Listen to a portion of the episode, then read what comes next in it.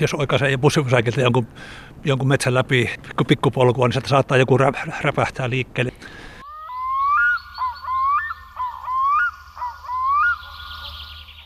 kamera-asioissa on seurattu, niin ne on aika lailla minuutin tarkkuudella ne tinttienkin yöpymiseen tulemiset, että ne on hyvinkin kellon tarkkoja. Välillä nukkui toinen aivopuolisko, välillä toinen, välillä molemmat, ja koko ajan lintu oli ilmassa.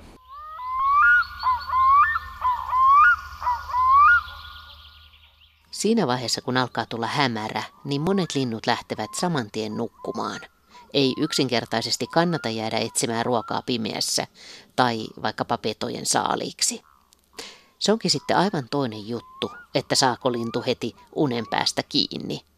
Varsinkin jos naapuri sinne vieressä pulisee vähän väliä.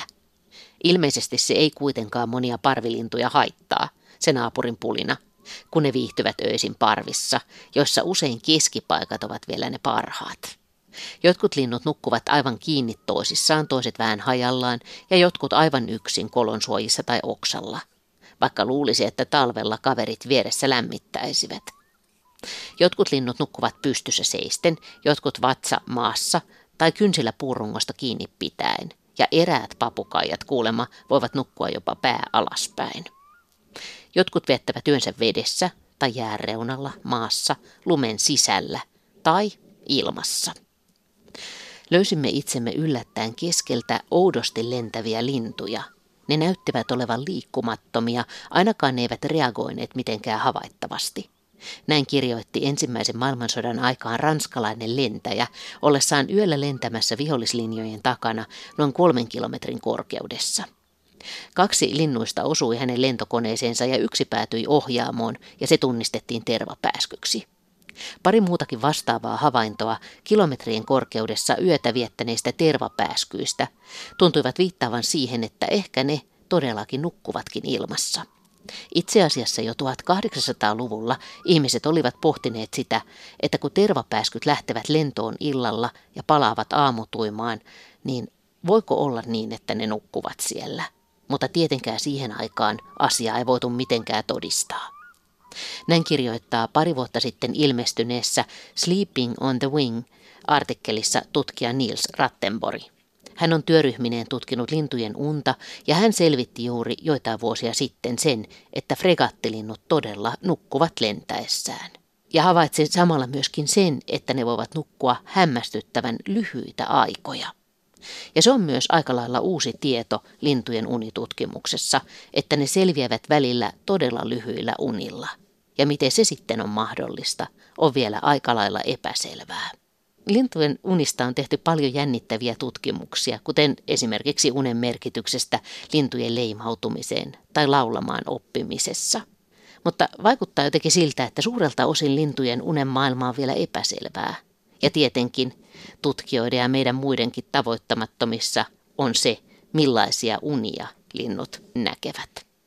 Me olemme illan hämärtyessä iltapäivällä neljältä Helsingin keskuspuistossa Oulun yliopiston eläinfysiologian emeritusprofessori Esa Hohtolan kanssa. Yritämme katsella, mihin linnut oikein pujahtavat yöksi. Ja se onkin aika vaikeaa nähdä, koska moni pyrkii livahtamaan yöpuulle vai vihkaa. Siinä oli muutama talitintti ja mustarastas puikahti tuonne puiden väliin, että varmaan ovat yöpuuta hakemassa pikkuhiljaa. Aika hämärää on jo. Niin, että se aika näppärästi toimii tämä hämärä. Kyllä se on ihan, ihan selkeä. Tuota, ja tietenkin jos tämä lintu pannaan häkkiolosuhteessa, jossa on tasainen valo, niin se silti menee nukkumaan suurin piirtein samaan aikaan kun sillä on se sisäinen rytmi, mutta se pikkusen et, voi ed, tuota, jätäyttää tai edistää, että viikon kuluttua sitten se voi olla jo tunnin pari pielessä, mutta, mutta rytmiikka säilyy kuitenkin, mutta ei ehkä pysy ihan kohdallaan. Sä asut Oulussa, niin meneekö linnut Oulussa samaan aikaan nukkumaan kuin täällä Helsingissä? Samaan valoisuusaikaan, mutta ei samaan kellon aikaan. Että se on, kun päivä on siellä alkaa olla aika lyhyt, niin sitten se tapahtuu siellä Oulussa vähän aikaisemmin. Tietenkin siellä on paljon lunta, niin sitä valoa voi pikkusen enemmän riittää. Että, mutta nehän on aika tarkkoja, kun näissä pönttökamera-asioissa on seurattu, niin ne on aika lailla minuutin tarkkuudella ne tinttienkin yöpymiseen tulemiset, että ne on hyvinkin kellon tarkkoja. Kun tälle lähtee katselemaan lintujen nukkumista, niin se on itse asiassa aika vaikea nähdä, että mihin ne menee yöksi, eikö niin? No joo, lintujen niin yöpymiskäyttäytymistä tiedetään turhankin vähän, että, että toki tiedetään, että, että kolopesijät yöpyy useimmiten pöntöissä tai rakennuksen koloissa, mutta sitten nämä, jotka yöpyy puissa ja pensaissa, niin niissä tiedetään vähemmän ja sitten osa linnusta yöpyy ryppäissä. Miksi talitiainen ei yöpy ryppäissä, voisi hyötyä sitä paljon, kun olisi kavana pakkasyönä, mutta on kuitenkin laji on individualisti eikä salli muita samaan koloon. Sen sijaan joku peukaloinen tai puukiipiä, pyrstötiainen ja ehkä viiksit ja maalikin ne yöpyvät tämmöisessä ryppäissä ja säästävät sen kautta lämpöenergiaa kovastikin. No pujahtaako monet lajit niin kuin vaivihkaa sille, ettei näe mihin ne menee? Kyllä se on nimenomaan semmoista vaivihkasta toimintaa, että, että, että se varmaan on, on sen petojen välttämisen takia, että vaikka, vaikka yrittää seurata tämmöistä iltahämärälintua, niin jotenkin ne vaan häviää näkyvistä ja sitten hämmästyttävä on se, että isot tilhiparvetkin, ne vaan yhtäkkiä häviää, häviää näkyvistä ja aika vaikea on. Ja joskus to, toki kun yöllä kulkee metsässä, niin saattaa kuulla semmoisen räpsäyksen, yöpyvä lintu säikähtää ja lähtee lentoon, mutta aika vähän niitä nukkuvia lintuja kuitenkin tavoittaa. Sen sijaan kun pöllöt ovat yöaktiivisia, niin ne usein on päivälevolla ja päivälevolla olevia pöllöjä sitten aika usein kuitenkin tapaa. Me ei nyt tiedetä tässä meidän ympärillä, tässä on isoja kuusia, niin me ei nyt tiedetä, jos tuolla joku jo nukkuu.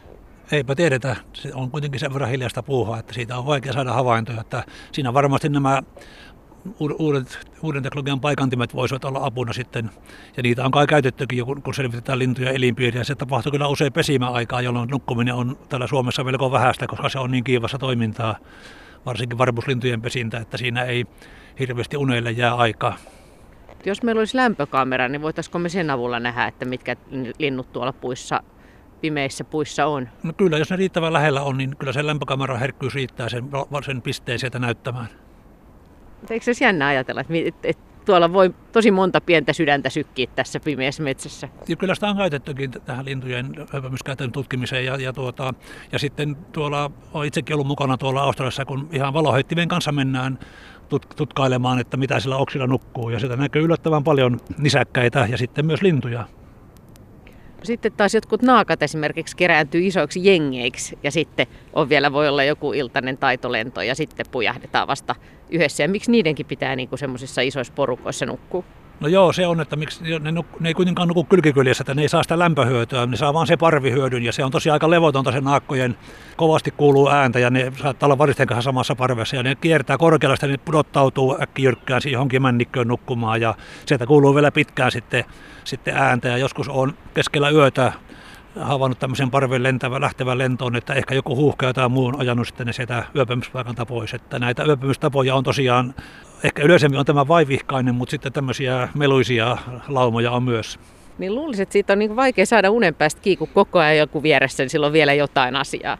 No joo, se on, että se unen tarve on tosiaan vähän semmoinen asia, että se ei välttämättä ole niin suuri, kun, kun me, me ihmiset ajatellaan, että, että toki kaikki eläimet nukkuu, mutta tuota, siinä on tuota, useitakin teorioita, että onko se, onko se uni aivoille ihan välttämätön vaiko ei.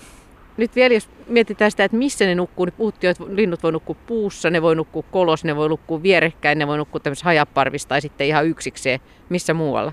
Tai ilmassa. Nythän on ihan, pitkään on jo mietitty sitä, että, että esimerkiksi tervapääskö, kun se on niin paljon ilmassa, niin se tuota, nukkus ikään kuin siellä ilmassa ja miten se sitten pysyy. Ja sitten, sitten kun delfiinillä muilla havaittiin tämmöistä toisen aivopuoliskon unta, niin arveltiin, että linnulla on myös samanlaista. Nyt sitten, kun tervapääskö on liian pieni tämmöisten laitteiden kiinnittämiseen, niin nyt sitten ihan selvää todistusaineistoa on tältä kuningasfregaattilinulta, eli myös keisarikaappariksi kutsutulla, jolle pantiin tämmöiset aivosähkökäyrämittarit, ja ihan selvästi aivosähkökäyrällä havaittiin, että välillä nukkui toinen aivopuolisko, välillä toinen, välillä molemmat, ja koko ajan lintu oli ilmassa.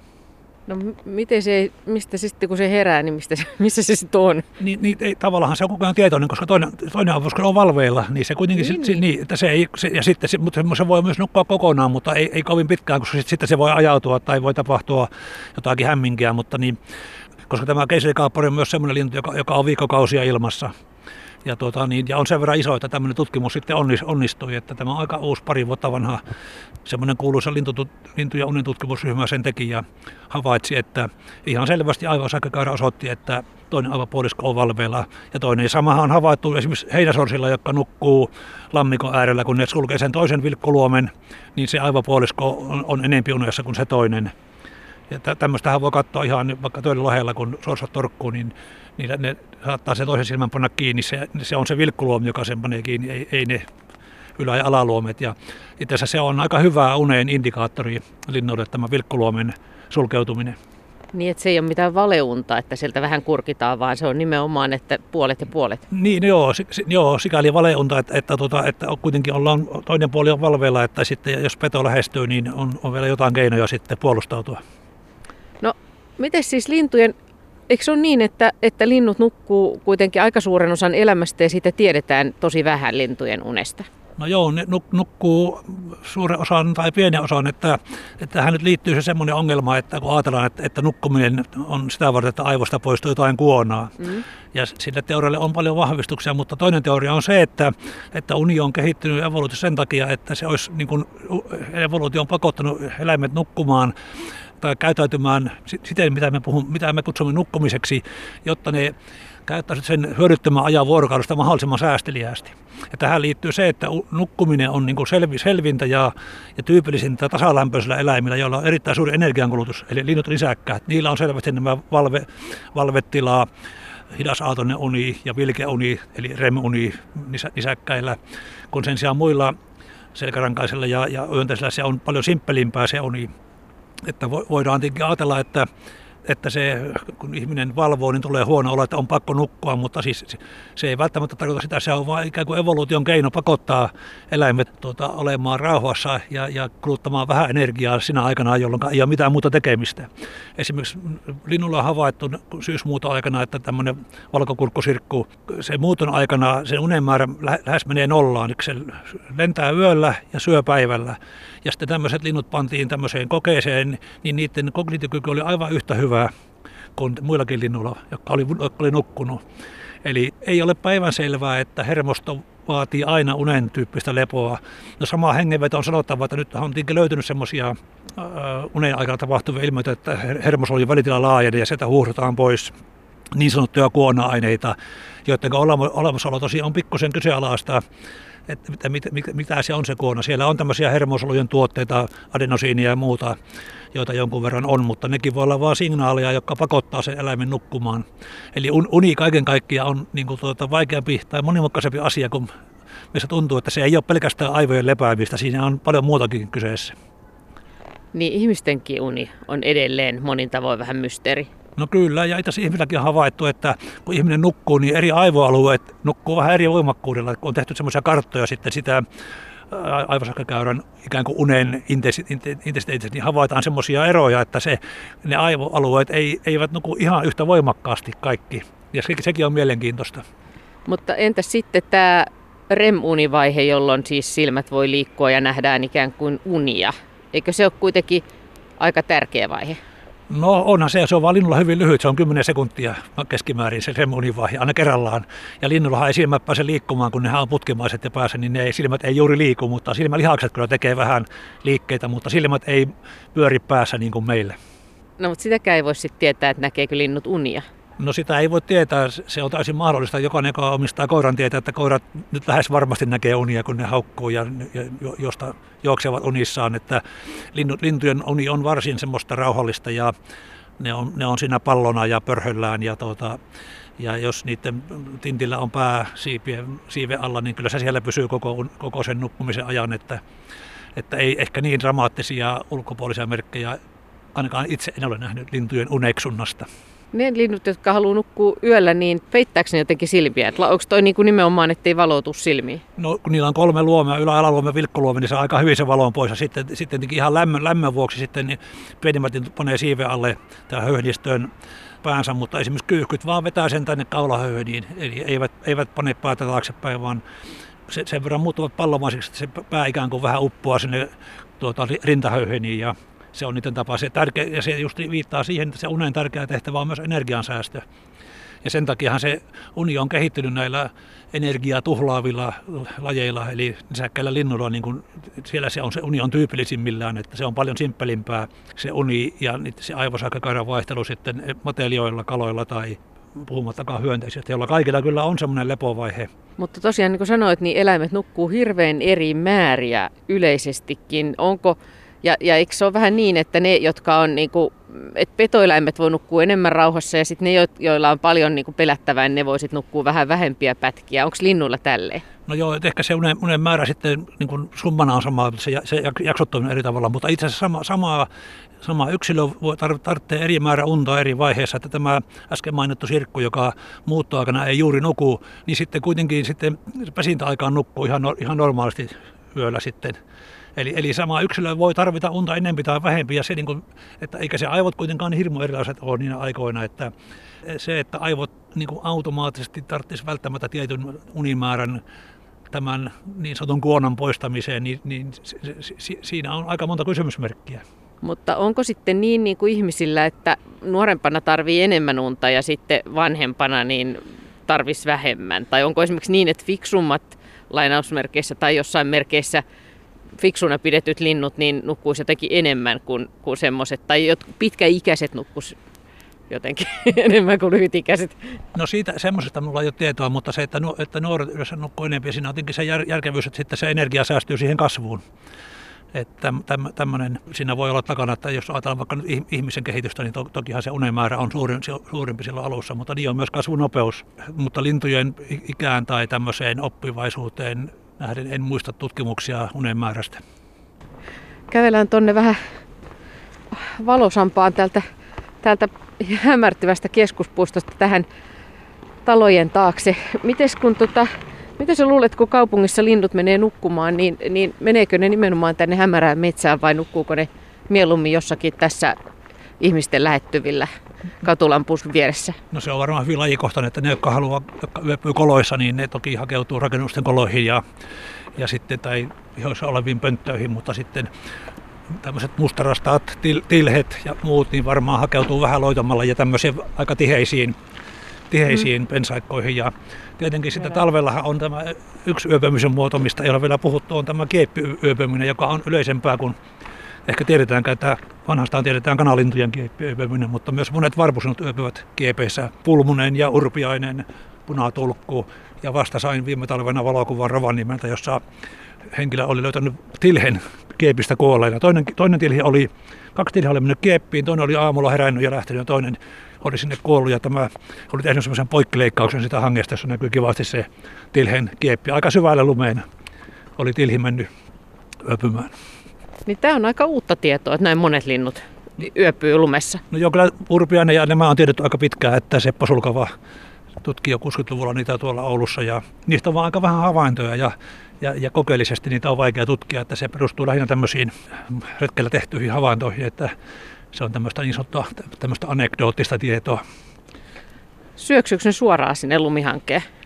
Joo, se on se ainoa keino, sen takiahan se ei oikeastaan onnistu kovalla. Se onnistuu vain hyvin pehmeässä lumessa näille varpuslinnuille, kun ne on niin keveitä, että painava teeri ja metsä humauttaa vähän paksummankin ja kovemmankin lumikohvan läpi, mutta, mutta tuommoinen 10, alle 10 grammaa urpiainen niin pääsee vaan pehmeään lumeen. No mutta tiedetäänkö sitä sitten, että nukkuuko kaikki linnut aina niin kuin toinen aivopuolisko kerrallaan?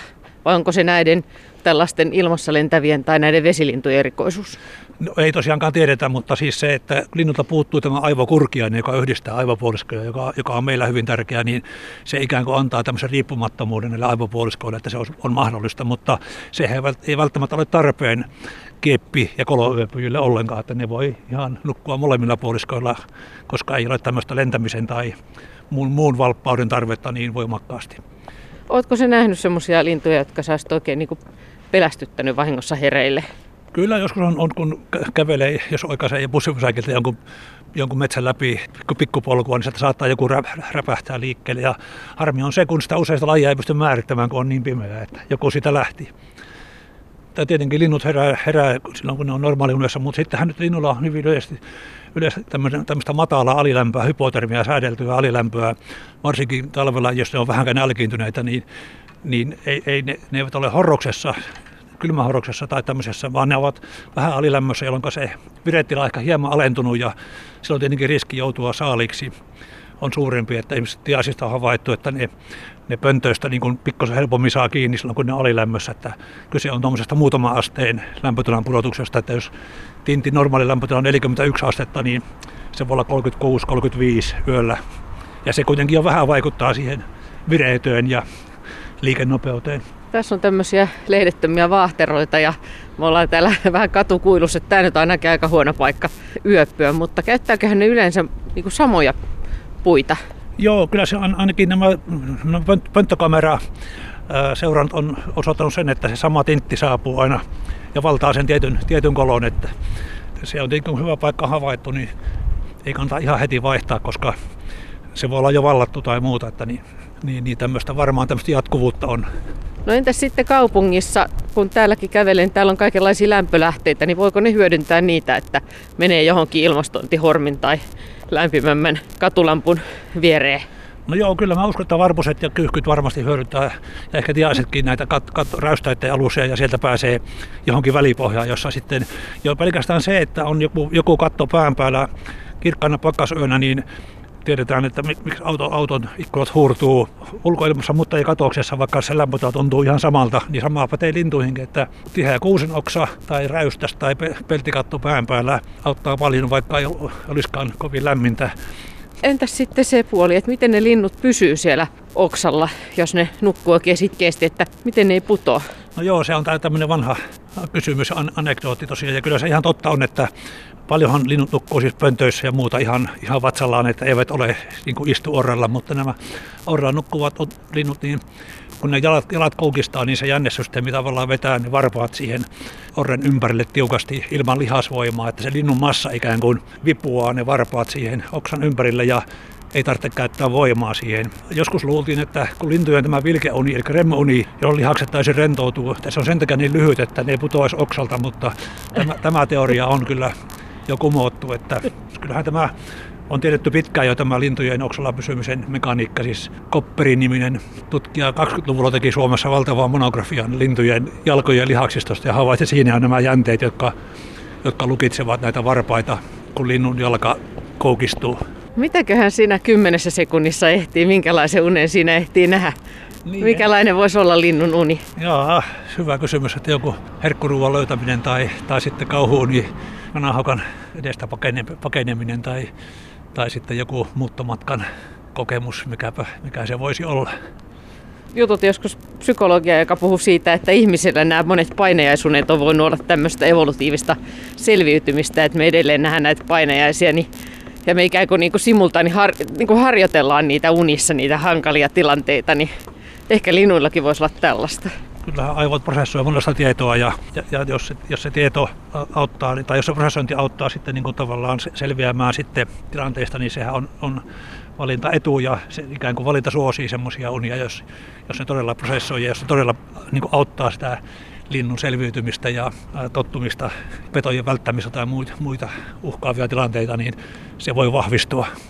Mutta on se mun mielestä edelleen se tervapääskön miettiminen, että se voi olla ilmassa lentäessään nukkua, niin kyllä se mun mielestä on aika hämmästyttävä. No joo, se on tietenkin, että kyllä ihmisilläkin on semmoisia torkahdusunia, että, että tavallaan niin ikään kuin ollaan rajamailla, että, että ikään kuin aivot on jo unessa, mutta kuitenkin vielä on jonkunlainen yhteys tähän valvemaailmaan, että, että se on niin vaikea asettua sitten sen nukkuvan eläimen tavallaan mielentilaan tai siihen, että mitä oikein aivossa tapahtuu. Että ehkä me liikaa sitä projisoidaan oma, omaan unemme, joka tuntuu, että se on niin, niin ehdotonta, että silloin kyllä putoaa kivenä maahan, että siellä tapahtuu paljon muutakin. Että just, ja juuri se, että, että vain toinen puolisko nukkuu, niin mitä se tarkoittaisi, niin kuin meidän on vaikea siihen orientoitua ja että miltä se tuntuu, koska olemme tämmöisiä täysnukkujia. No nyt ollaan päästy jo tähän Pasilla uuden ostoskeskuksen kulmalle ja aika paljon tässä valot sinisessä yössä loistaa, niin tota, miten häiritseekö nämä valot lintuja? Et häiritseekö niiden nukkumista? No kyllä kirkkaat valot on, on todettu, että ne, ne vaikuttaa uneen ja se unen määrä vähenee ja sitten myös se niiden kirkkaassa valossa nukkuvien lintujen nopeus on päivällä suurempi, ne elävä, käyttää vähän enemmän energiaa. Ja, mutta sen sijaan sitten kun tehtiin koessa, tarjottiin niin va- vaalea ja vihreää, hyvin heikkoa valoa, mieluummin valitsi sen heikon valon kuin täydellisen pimeän. Eli pieni, pieni valon ei haittaa ja siihen voi liittyä tämmöinen ehkä joku tämmöinen petojen havaitseminen tai muu vastaava. Ja, ja siellä tämmöisessä kokeessa ei myöskään sitten havaittu tämmöisten unima, univajeen markkereiden oksaalihappoa mitataan verestä, joka on nyt havaittu, että se on tämmöinen univajeen osoite, niin se ei sitten muuttunut tämmöisessä, valossa, mutta hyvin heikossa valossa nukkuneiden lintujen osalta. Mutta kyllä tämmöiset katuvalot ja muut, itsekin on kuullut, että talitintti laulaa uuden vuoden yönä keskellä yötä, niin se voi paitsi häiritä unta, niin sekoittaa myös sitä rytmi, rytmiikkaa. Niin, koska se ajastuu jotenkin sen valon mukaan. No joo, valohan on yksi tärkein tahdistin biorytmeissä. Kaupungissa yöpyvät linnutkin. Vähän samoja vaikutuksia kuin meille ihmisille, ettei tajua mennä ajoissa nukkumaan ja heräilee turhaa aikasi. Niin, tietenkin se hämärässä, kun ei vielä valot syty, niin ehkä ne linnut, jotka menee koloihin, niin joku tinttikin, jos se hakeutuu rakennuksen koloon, niin siellä se valo ei oikeastaan tunnu, että siellä tavallaan on pääsee sitä karkuun, mutta varmasti on tilanteita, jossa se lintu yöpyy semmoisessa, missä, se valo, missä valo pääsee vähän vaikuttamaan ja jopa häiritsemään unta. Tästä metelipuolesta, jota tässäkin on, niin siitä entäs sen vaikutus? En tiedä niinkään uneeseen, taitaa enemmän olla tutkittu, miten se vaikuttaa lauluun ja tähän ääntelyyn. Että en tiedä sen tutkimuksia melun vaikutuksesta lintujen uneen, ainakaan kaupunkiympäristössä. Tutkitaanko lintujen unta yleensä paljon?